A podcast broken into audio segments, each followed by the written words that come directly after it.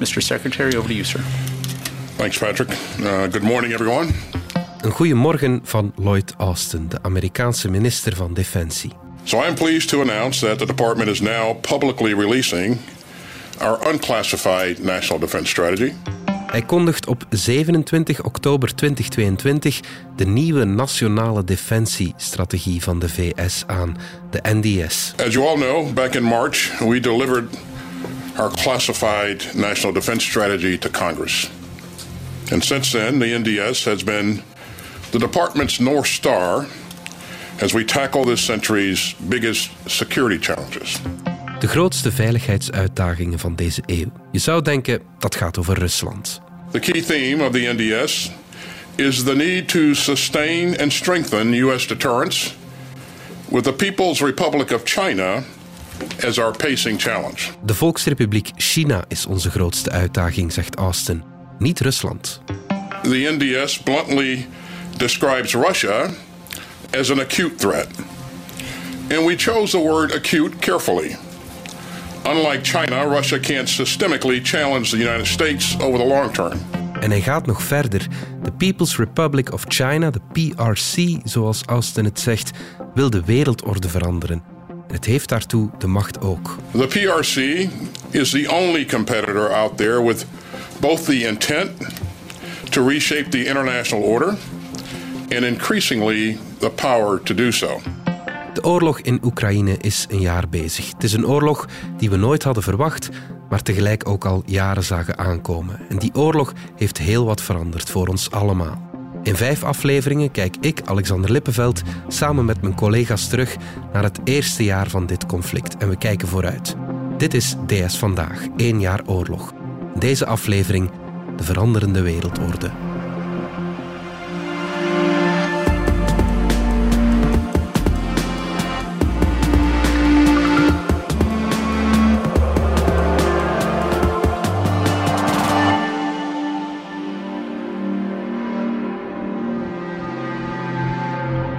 Giselle Nat van onze buitenlandredactie. We hoorden in de intro de Amerikaanse minister van Defensie, Lloyd Austin. Je zou denken dat hij vooral bezig is met uh, Rusland deze dagen. Het is een quote van eind oktober vorig jaar. Maar hij zegt dat China onze grootste bedreiging is. Daar gaan we het over hebben vandaag. Hè? Ja, in die persconferentie zei Austin dat China eigenlijk in de, in de rangorde van bedreigingen veel hoger staat dan Rusland. Mm -hmm. En het geeft ook aan ja, dat die confrontatie met China top of mind is en steeds uh, verhevigt. Hè. Als je denkt als lezer van tegenwoordig staat er in de krant alleen maar conflict -hmm. in de artikels, wel dat is ook zo. Is het niet Oekraïne, dan is er altijd wel iets te vertellen over die oplopende spanning tussen de VS en China. Denk -hmm. laatst aan de, de hele saga rond de vermoedelijke spionageballon. Okay, we are looking live now for that Chinese spy balloon. We've been reporting on the Chinese spy balloon. This thing is up in the sky. The report said it might be a Chinese balloon. It seems so brazen. Are about the size of two school buses. Who's responsible for that? China. China's spy balloon. The Chinese spy balloon shot down off the coast of South Carolina. In die persconferentie legt Austin ook uit wat de Amerikaanse strategie is. Zij zeggen van kijk, China is de enige die ons systematisch kan uitdagen of beconcurreren. Mm -hmm. En het Amerikaanse antwoord daarop is om China op zoveel mogelijk domeinen klein te houden of in te dammen. Ook president Joe Biden had uh, tijdens zijn State of the Union begin februari een duidelijke boodschap aan China. Modernizing our military to safeguard stability and to deter aggression. Today, we're in the strongest position in decades to compete with China or anyone else in the world. Anyone else in the world. En dat is wat we dan voor het gemak kunnen omschrijven als een Koude Oorlog 2.0. Mm, mm, Nog interessant is dat China, hoewel het uh, 5000 kilometer van Oekraïne ligt en totaal niet betrokken is in het conflict, toch wel een zekere aanwezigheid heeft in het denken over dat conflict. Ja, ja, ja absoluut. Ja. Um, het, het, staat niet op een afstand. Mm. Uh, en dus zou je kunnen zeggen dat de hele oorlog in Oekraïne een einde heeft gemaakt aan een wereldorde waarin China ja, maar een perifere partij was. Ja. En de wereldorde die zich nu lijkt aan te dienen, ja, is, is een pakje instabieler en gevaarlijker dan die waarin wij, wij als dertigers Ja. zijn, zijn geboren. Laat ons beginnen met de Chinese houding in de Oekraïnse oorlog. Wat, wat is die houding geweest tegenover Oekraïne en Rusland het afgelopen jaar? Het begon eigenlijk allemaal heel ongelukkig voor China. Herinner u, zij hadden hun Olympische Winterspelen. Er Mhm. moest een uh, paradepaardje worden voor het land. From Thomas Bach in his speech, and now he welcomes Xi Jinping. 北京第二十四届冬季奥林匹克运动会 开幕。And he has declared the 24th Winter Olympic Games open. En die oorlog ja, brak uit na die Spelen op 24 februari. En op 4 februari, uh, vlakbij het begin van die Spelen, was de Russische president Poetin afgereisd naar China. Uh, ze hadden daar gezamenlijk een verklaring afgelegd over een partnerschap zonder limieten, zoals ze dat noemden. Dat wil zeggen, ja, politiek en diplomatisch kunnen Rusland en China op alle mogelijke vlakken samenwerken. Ja, oké. Okay. En dan brak die oorlog uit. Dus dat was heel ongelukkig en ongemakkelijk voor Xi Jinping. Uh, er was dan ook volop speculatie van wist hij het of wist hij het niet. Uh, tot op vandaag hebben we daar natuurlijk geen zekerheid voor, maar ja, de meest overtuigende interpretatie is wel dat Xi Jinping verrast was. Um, want ook al hebben Rusland en China een soort van losse ideologische entente, dat is geen rechtstreekse alliantie. Uh, Xi en Poetin hebben eigenlijk geen directe invloed op elkaar. Wat zegt dat over de relatie tussen Oekraïne en China? Helemaal in het begin, in maart 2022, zeiden Oekraïnse regeringsbronnen dat China klaarstond als vredesbemiddelaar. Oké. Okay, ja. Dat was eigenlijk heel opmerkelijk. De VS waren daar ook absoluut niet, niet blij mee. En ik denk dat dat veel zegt over het belang dat ja, een grootmacht als China ondertussen heeft bij kleinere landen zoals Oekraïne. Mm-hmm. Er waren economische banden tussen beiden. Mm. Er waren heel wat uh, Chinese studenten in Oekraïne. Vanuit die langzaam groeiende samenwerking en die banden had Kiev waarschijnlijk gedacht van kijk, de Chinezen houden van stabiliteit, ze houden niet van conflict, dus ze zullen waarschijnlijk ook wel een goed woordje kunnen doen voor ons. Ja, ja. En dat bleek dan eigenlijk geen waarheid te worden. Nu, het heeft nog opmerkelijk lang geduurd voor Oekraïnse officiële bronnen dat ook begonnen toe te geven. Ik geloof in september 2022 zei een Oekraïns parlementslid voor het eerst openlijk van kijk, China is geen vriend van ons. Hmm, Hmm. En daarmee werd officieel bevestigd wat al een tijdje eigenlijk duidelijk was, namelijk dat China een heel rare positie inneemt, mensenrechten schendingen in, in het Oekraïnse dorpje Bucha ook in twijfel trekt zelfs en, en relativeert. En ja, ze hebben een standpunt aangenomen in de loop van dit jaar dat zich best laat omschrijven als uh, pro-Russische neutraliteit. Pro-Russische neutraliteit, dat klinkt heel paradoxaal. Hè? Wat houdt dat juist in? Dat is weer zo een, een, concept van een meesterlijke vaagheid waar Westerlingen zo hun hoofd op breken, maar waar Chinezen heel goed in geworden zijn. Ja. Die pro-Russische neutraliteit bestaat uit drie elementen. Hm. Een eerste element is China gaat niet openlijk uh, tegen Oekraïne ingaan of Oekraïne bekritiseren. Tweede element is dat ze wel openlijk uh, de NAVO bekritiseren, de VS en wat zij dan de Cold War thinking van de Amerikanen noemen. Okay. Dus ze zijn heel erg tegen dat alliantiesysteem uh, en, en die machtsstrijd in Oekraïne. Maar waar China dan volledig abstractie van maakt, is het feit dat, dat Oekraïne eigenlijk ja, aangevallen wordt omdat het democratisch beslist dat het meer wil aanleunen bij het Westen. Het wil handel met Europa, het wil gewoon de blik op het Westen richten. Het kiest daar zelf voor. En dat is een, een, een soevereine democratische keuze die Rusland ja, wil afstraffen. En heel die dimensie van dat conflict, ja, daar praat China uh, nooit over, want het vindt democratie natuurlijk vooral lastig en ja. vervelend. Een derde element is dat uh, China nooit openlijk Rusland zal afvallen. Dus ze zeggen graag van kijk, we zijn niet samen met Rusland, maar we zullen voor het oog van het publiek ook nooit openlijk Rusland afbreken. Is dat dan niet gewoon pro-Russisch in plaats van die, ja, die pro-Russische neutraliteit? Het is natuurlijk wel veelzeggend dat, dat China nog altijd erin slaagt om een soort van afstand ten opzichte van Rusland te houden. Tot nu toe heeft het de door Rusland afgescheurde stukken van Oekraïne Mhm. niet erkend. Die schijnrepubliekjes in de, in de Donbass, die erkent het bijvoorbeeld niet. En dat is absoluut niet, niet leuk voor Poetin natuurlijk. Af en toe zal China ook Rusland op een omvloerste manier waarschuwingen geven. Denk aan 15 september 2022. Xi en Poetin ontmoeten elkaar in Samarkand. En Poetin moet zeggen van ja, mijn, mijn goede vriend Xi heeft natuurlijk wat vragen en bezochtheden over Oekraïne. Высоко оцениваем сбалансированную позицию китайских друзей э, в связи с украинским кризисом. Понимаем ваши вопросы и ваши озабоченности на этот счет. In november 22 gebeurt hetzelfde. Eh, De Duitse kanselier Scholz bezoekt China. Meine Damen und Herren, es ist gut und richtig, dass ich heute hier in Peking bin. En daar zegt Xi Jinping dat, dat China resoluut tegen het gebruik van en zelfs het dreigen met nucleaire wapens is. Dat werd door velen gezien als een, een vingerwijzing op de Russen en ook wel een kleine triomf voor Scholz, die tenminste de Chinezen zo ver had gekregen. Ja. Dus je ziet dat die Chinezen een heel bijzondere evenwichtsoefening doen, waarbij ze alle opties open houden. Zowel Rusland eh, te vriend houden, maar tegelijk ook niet het Westen te hard voor het hoofd eh, stoten. Ja. En als ze dan toch die, die moeilijke ja, balanceeroefening, koordansoefening doen, waarom helden ze dan toch over naar, die, naar de Russische kant? Dat is inderdaad wel een, een goede vraag, want we moeten erbij stil blijven staan dat Rusland en China geen geboren partners zijn. Ook al lijkt dat zo, ook al zijn het allebei autoritaire regimes en steken wij ze graag in één kamp.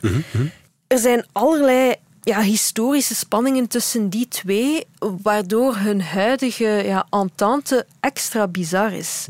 Er zijn spanningen geweest over grensgebied. Ehm, de beide legers en de beide bevolkingen lijken elkaar ook absoluut niet te vertrouwen. Komt daar ook nog bij dat, dat veel gewone Russen toch wel een soort wrok hebben hè, over die de kleine broertjes, waren dat in de Koude Oorlog, die Chinese communistjes, die hen intussen wel numeriek, economisch, geopolitiek hebben ingehaald. Hè. Maar toch lijken ze ja, een soort van functionele relatie te hebben, ondanks dat alles. Hoe komt dat? Ja, klopt. Eh, En velen wijzen daarbij naar ja, de goede persoonlijke band tussen Vladimir Poetin enerzijds en Xi Jinping anderzijds. Mhm. En het resultaat is dat vandaag in, in de westerse wereld eh, de twee worden gezien als het autocratische duo.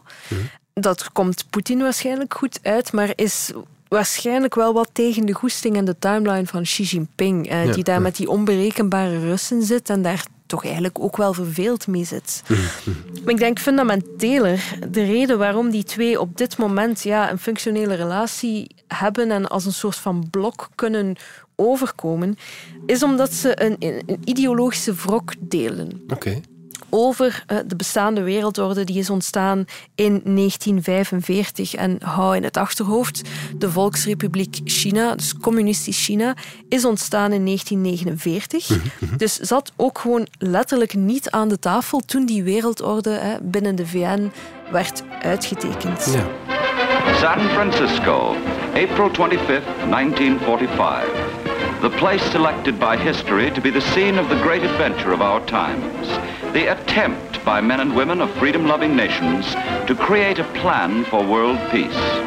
En zowel Moskou als Peking willen dat systeem graag zo aanpassen dat het Westen en de VS minder macht en controle hebben. Ja.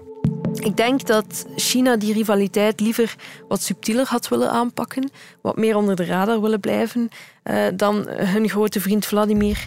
Maar goed, of het nu gebeurt nu of over 15 jaar, die confrontatie over de, de parameters van de wereldorde, die zat er eigenlijk toch wel aan te komen.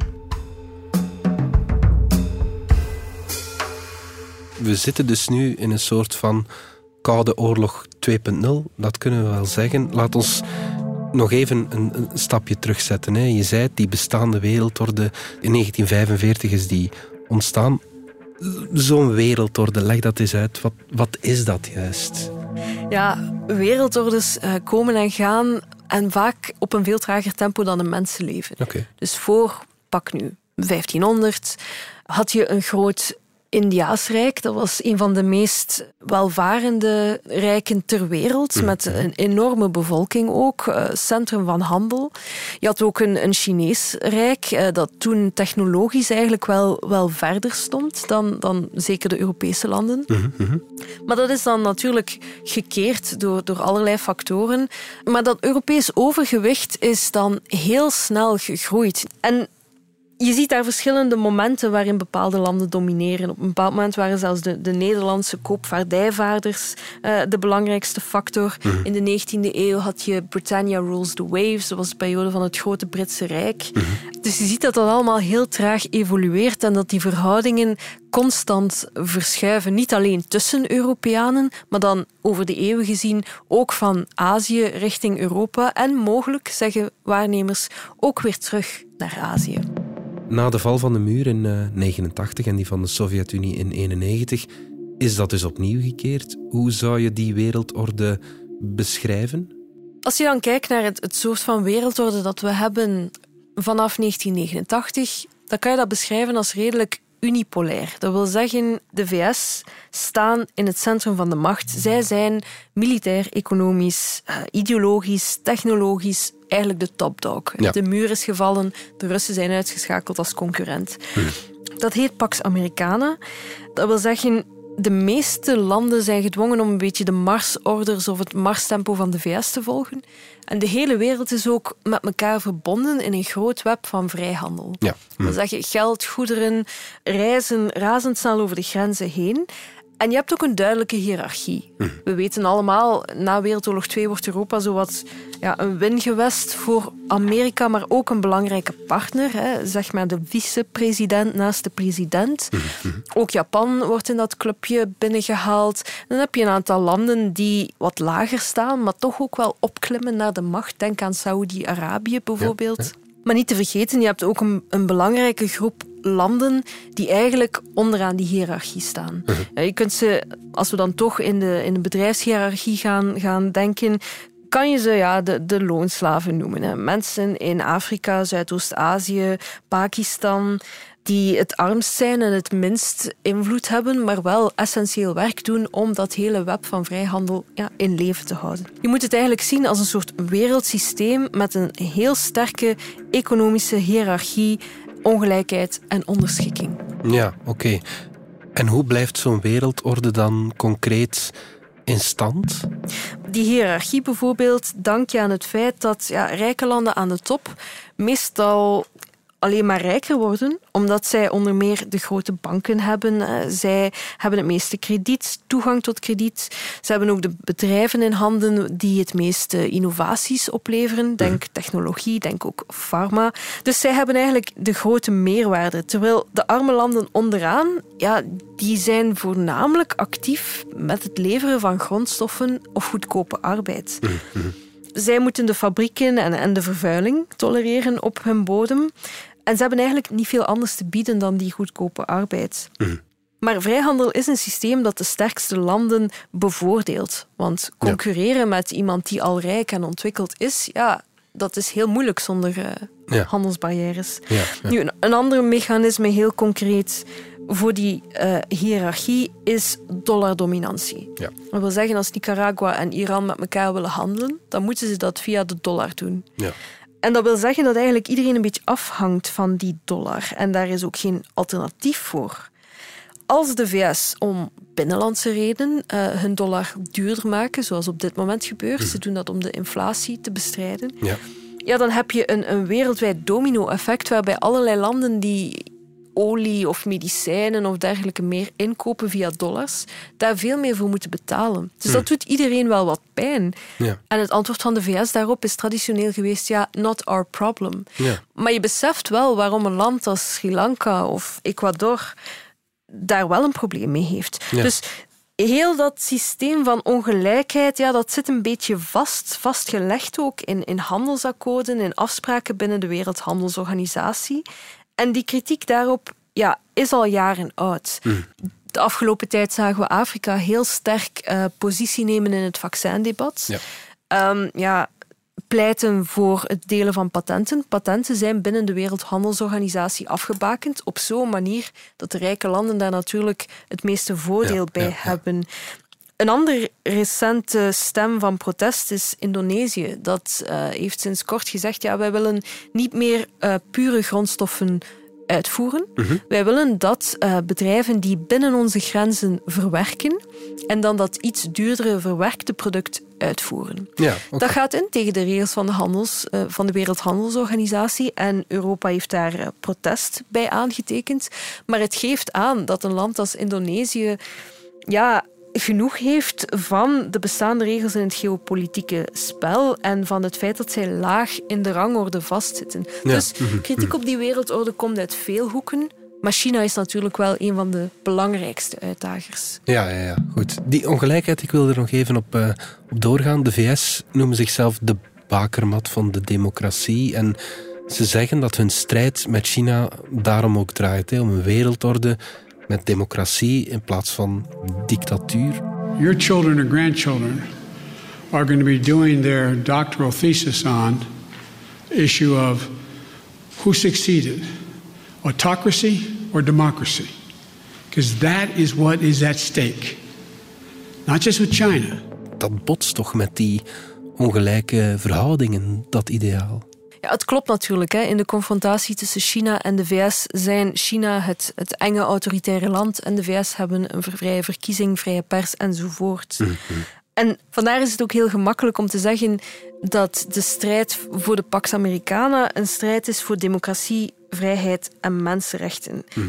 En dat is ook een heel overtuigende strijdkreet. If you notice, you don't have Russia talking about communism anymore.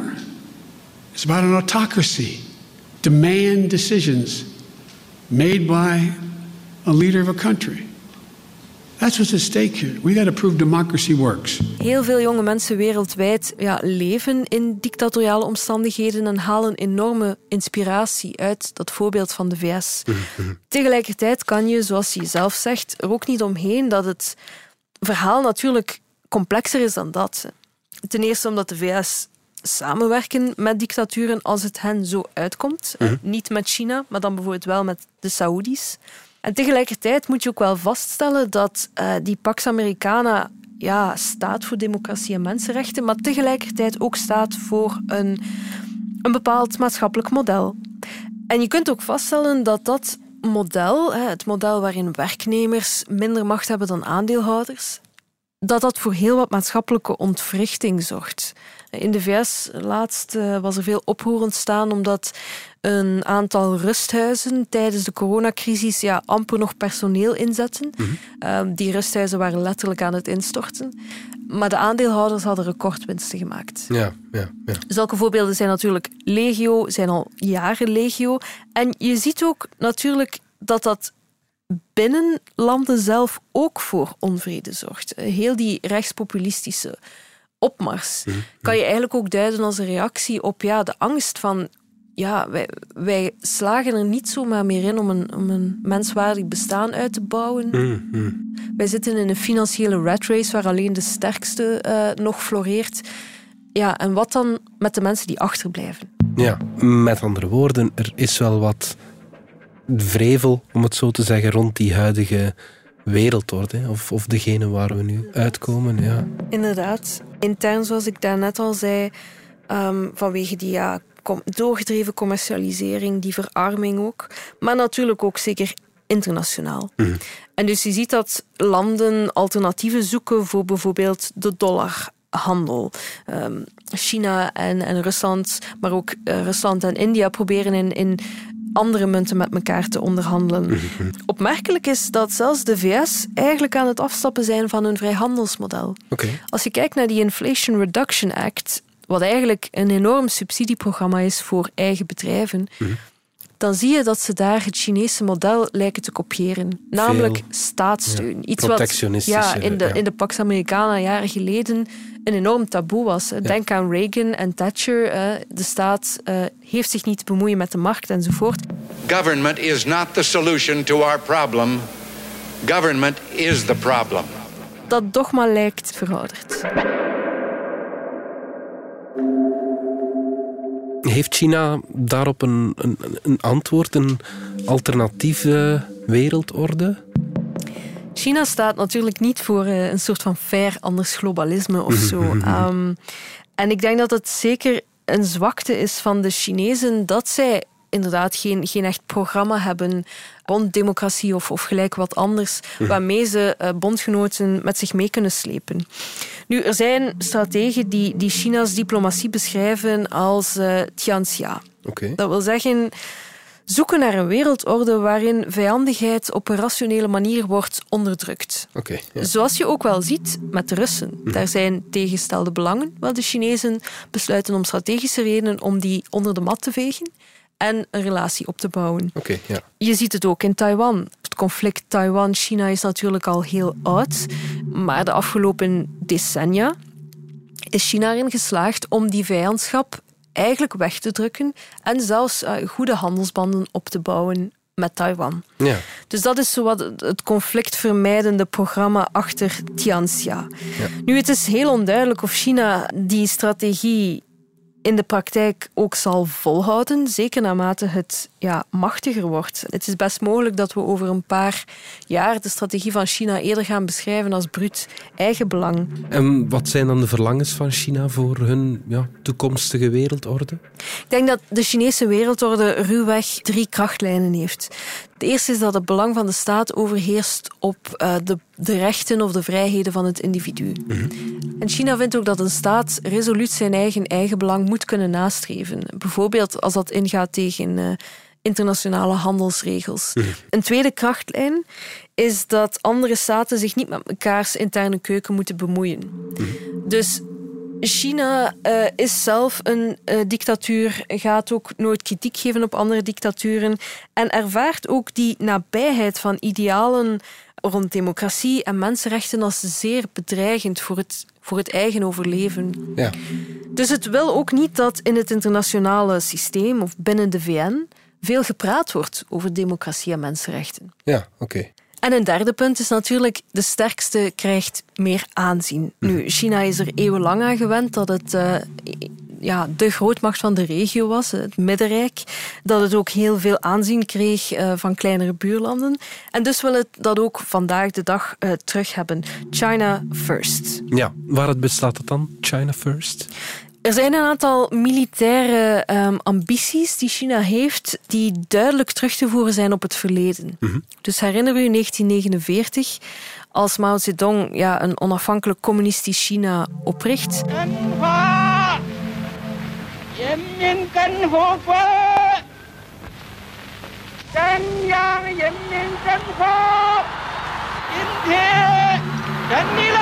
Dan komt China uit een periode van uh, gestage aftakeling. Het is bezet door de Japanners. Het is daarvoor ook nog terrein kwijtgeraakt aan, aan Europese uh, grootmachten. Hongkong is daar uh, het beste voorbeeld van, was in Britse handen.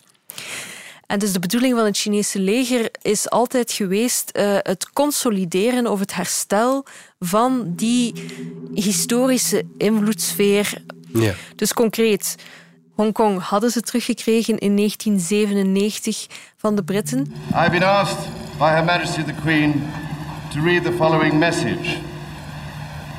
Five hours from now, the Union flag will be lowered and the flag of China will fly over Hong Kong. Maar ze willen natuurlijk ook dat Hongkong in die Chinese autoritaire structuur past. Ja, ja, ja. Taiwan is heel lang onafhankelijk geweest, maar is Chineestalig, maakte ook deel uit van het Chinese keizerrijk. Mhm.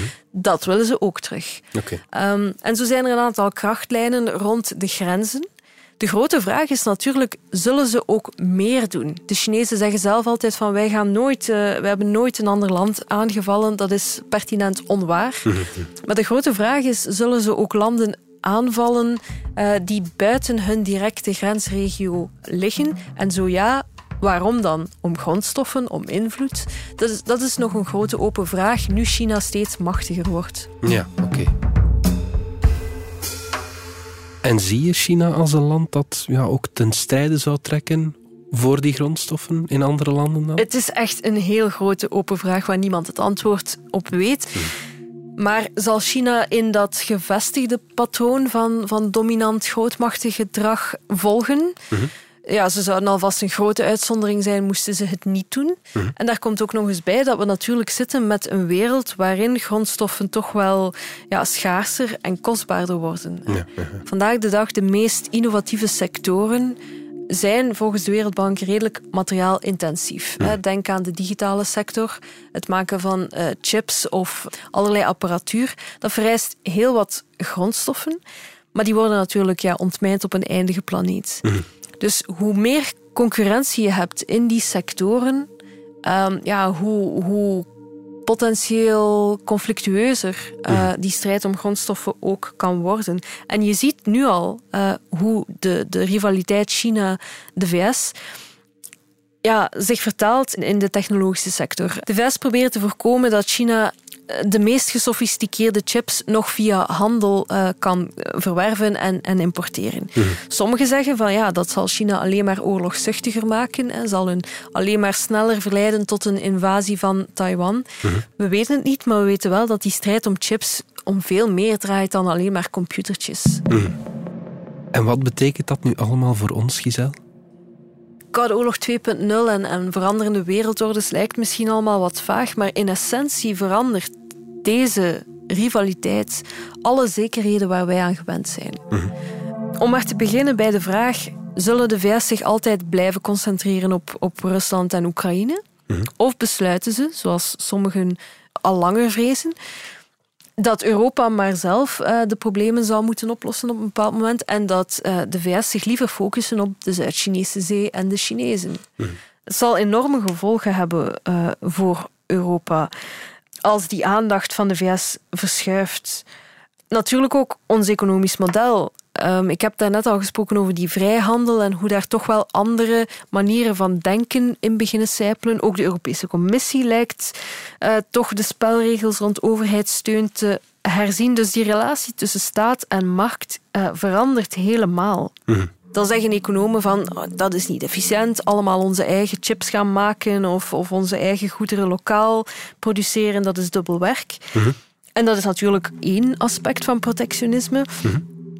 Maar het gaat natuurlijk nog verder. Hè.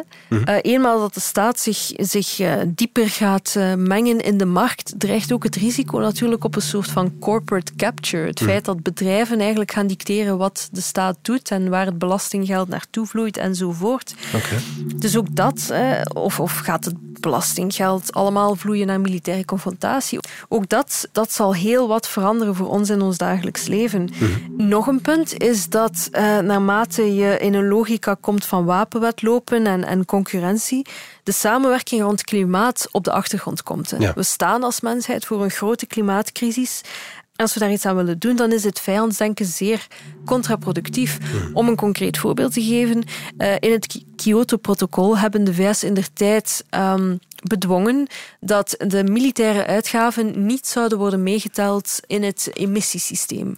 Maar je kunt je wel voorstellen, het hebben van een militaire vloot, vliegtuigen, eh, marineschepen, dat is een enorme uitstoot. Ja. Volgens sommigen zelfs een belangrijkere bron van vervuiling dan plastiekproductie. Oké. En de laatste trend die je nu toch al wel ziet, is een groeiende vijandigheid ten opzichte van Chinese burgers, Chinese mensen, die op zich natuurlijk niet gelijk staan aan het regime. Maar ja, in allerlei landen, ook bij ons, wordt er toch met veel meer wantrouwen gesproken over Chinese zakenlui, Chinese studenten, eh, Chinese academici. Soms terecht, soms ook onterecht. Als je dan ziet dat staten als eh, Texas en Arizona nu al overwegen om Chinese burgers te verbieden om eigendom te kopen, ja, dan besef je dat die, die vijandslogica heel diep is doorgedrongen. We hebben het nu vooral over China gehad. Ze zijn natuurlijk niet de enige niet-westerse macht. We luisteren even naar Subramanyam Jaishankar. Dat is de minister van Buitenlandse Zaken van India. In Bratislava in Slovenië zei hij in juni vorig jaar het volgende. Europe has to grow out of the mindset that Europe's problems are the world's problems. But the world's problems are not Europe's problems. That it's, if it is you, it's yours. If it is me, it's ours. Europa's problemen zijn niet die van de wereld. Giselle, hoe kijken zij naar het conflict in Oekraïne? In het begin van de oorlog in Oekraïne werd heel vaak gezegd hier in Europa van dit is Wereldoorlog 3. Dat heeft bij heel wat niet-westerse landen een, een heel felle reactie uitgelokt. Hoezo? Waarom is dit onze oorlog? Wij zijn hier helemaal niet in betrokken. Het is duidelijk dat, los van wat Europeanen denken, dit voor de rest van de wereld eigenlijk een regionaal conflict is. Ja. Waar zij niet bij betrokken willen worden.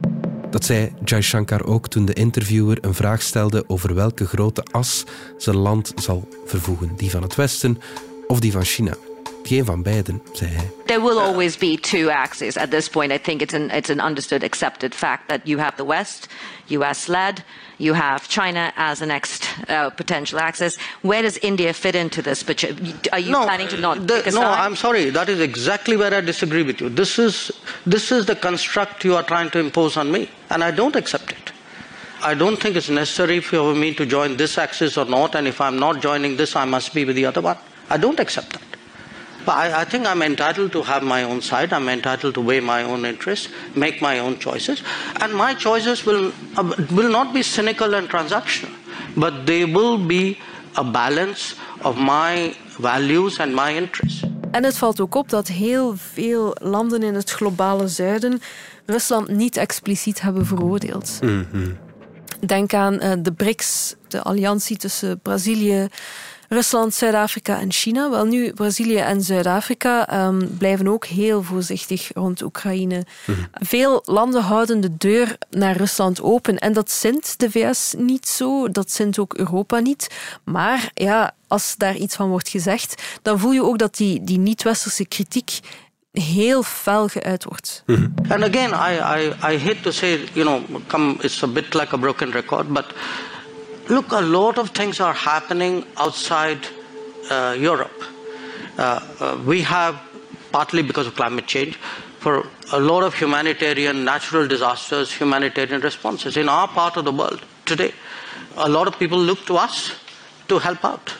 The days when they expected Europe to come, which Europe did at the 2004 tsunami. The difference today is nobody's even thinking of that anymore. So the world is changing, new players are coming, new capabilities are coming, but a new agenda must come. The world cannot be that Eurocentric as it used to be in the past. En zo is het dus geen derde wereldoorlog, maar een koude oorlog 2.0 die ons nog een tijdje zal achtervolgen. Hè? Ja, daar kun je toch wel voor vrezen. Hè? Periodes van uh, verhitting en afkoeling. Oekraïne als het eerste hete conflict in een, een langer aanslepende koude oorlog. Mm -hmm. Belangrijk om te beseffen is dat we nu in een periode van verhitting zitten, maar nog niet van uh, vuur. Mm -hmm. De relaties tussen de VS en China staan op een absoluut dieptepunt. Maar beide hebben echt nog wel de mogelijkheid om ja, het conflict uh, te vermijden. Mm -hmm. Dus ik denk dat het, ja, het hangt op dit moment echt af van beide diplomatieke teams mm -hmm. waar ze eindigen. Mm -hmm. Giselle Nat, dankjewel. Graag gedaan.